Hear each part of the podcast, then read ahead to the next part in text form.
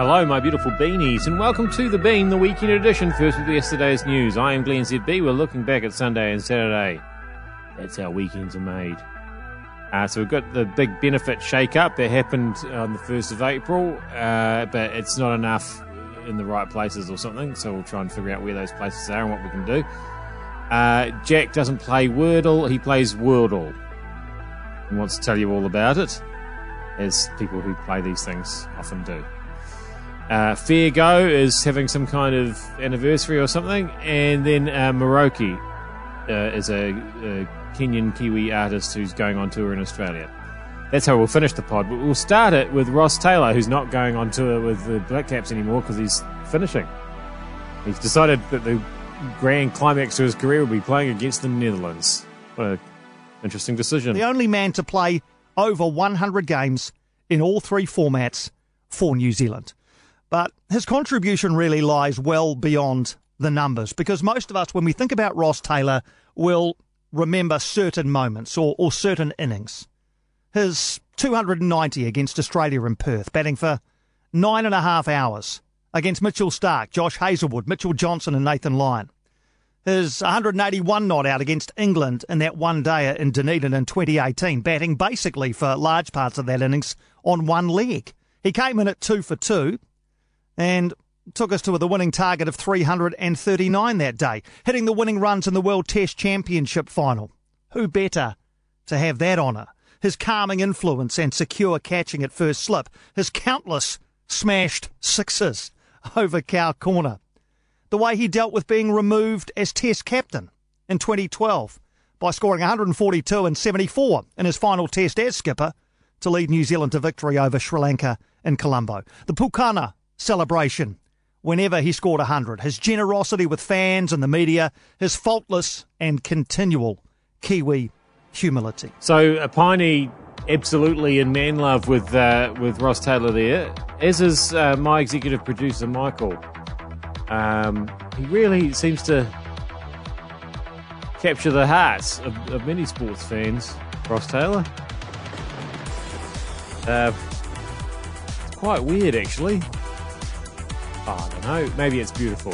Sorry, I shouldn't call it weird. It's probably beautiful. Um, so yeah, farewell Ross. Good luck against the Netherlands.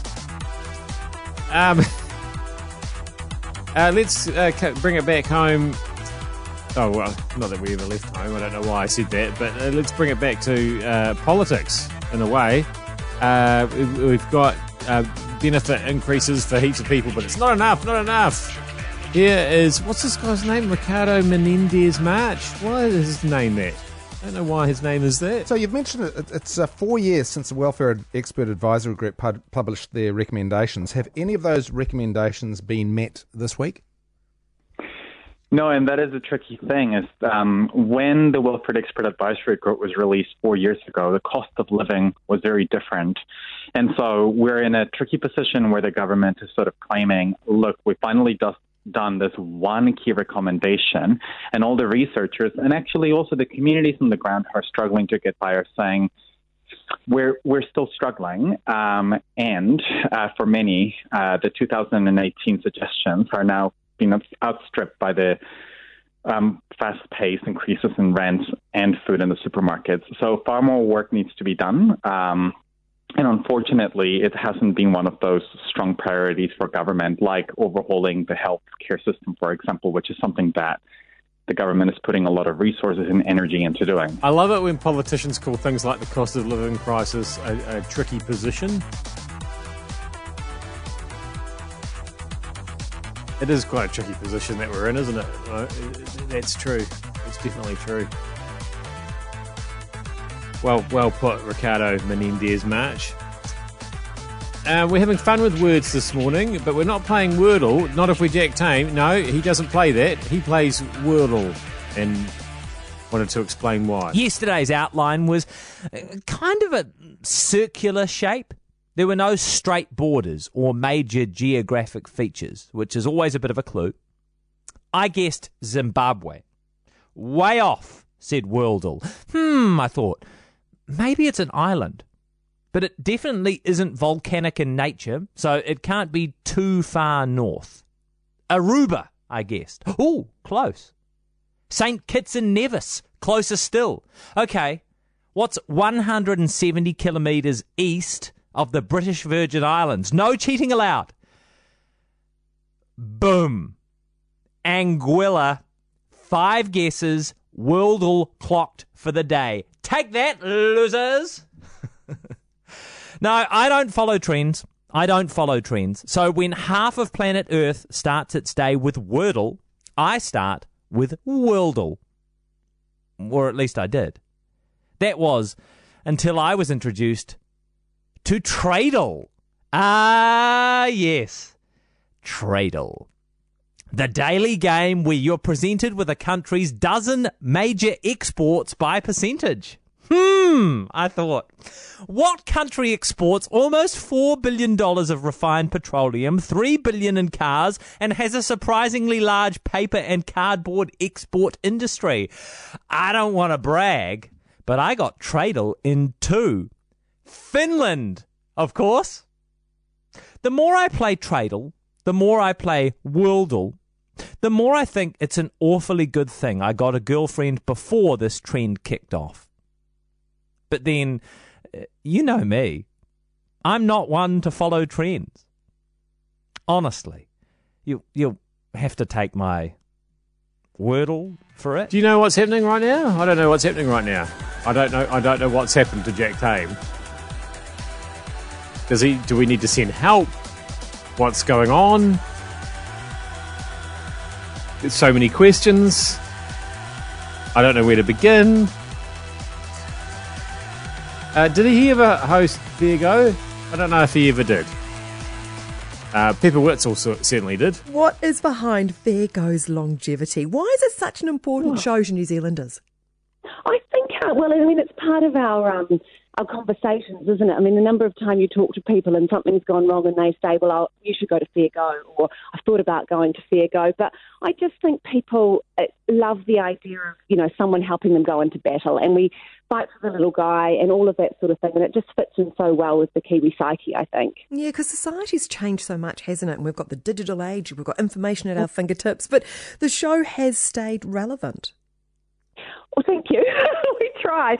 I mean, I tell you what, it has changed so dramatically. I mean, I remember it wasn't long after I started at T V N Z and Fair Go was celebrating twenty-five years, and I thought, oh gosh, that's huge. That's such a milestone.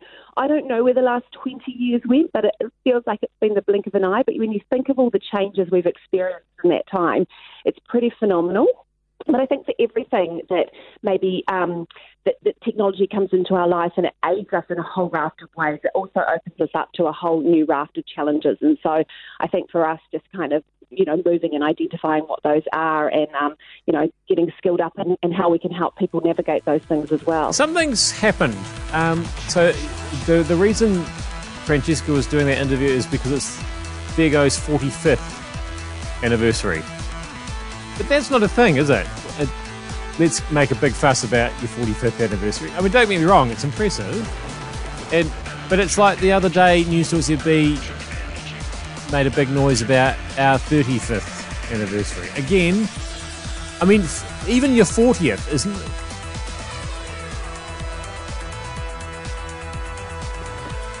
When did we start getting so excited about the half-decade anniversaries? I Something's happened. Something, again, not sure really what's going on. Um, luckily, some things are back on, and uh, Maroki is touring Australia. Isn't that wonderful? How is it being on the road after such a crazy little period? What's it like going to a foreign place and performing shows to a live audience? Oh, man, it's so exciting. we, oh, me and the whole band, we're so pumped up. We lost all of our shows in um, New Zealand this summer, so it's so nice to actually be able to come, like, to go somewhere else and be able to play. It's been great. You're kind of on the tail end of the summer. I mean, I know, I realise that in Australia that's a bit warmer than it might be in New Zealand, but do you still feel yeah. like, because your music's quite summery, do you feel like it kind of fits the moment? Yeah, I think so, yeah. I think um, people are kind of still eager to, like, kind of have this summer, you know, yeah. in a way. Yeah. I think it's been a little bit different over here in Australia, but like, um, yeah, I don't know. I feel like people want still want to uh, at least reminisce on it. and, and and for you guys in the band being on the road, is there, um, you know, do you do you have a kind of a built up sense of excitement about being on the road, and now that you're out there, it's kind of meeting your expectations, or is it different to what you expected? Oh, no, nah, it's kind of like, it's pretty much the same, man. Like, the the different part is, like, going out, you know, but like, like not playing the shows part. It's like going for walks in, like, Melbourne and going for walks in, um, in, in Brisbane and the Gold Coast and all those kind of places that we've all never been. Yeah. Um, but in terms of the show itself, like, they're kind of just, like, I don't know. It's just like any other show, really. It feels the same. So there you go. Uh, Kenyan Kiwi uh, Maroki on the road after... What, what is this? This crazy little period? During this tricky position we find ourselves in. Um, we'll be back with some more excellent understatements uh, in tomorrow's Newstalk Z B. I will see you then.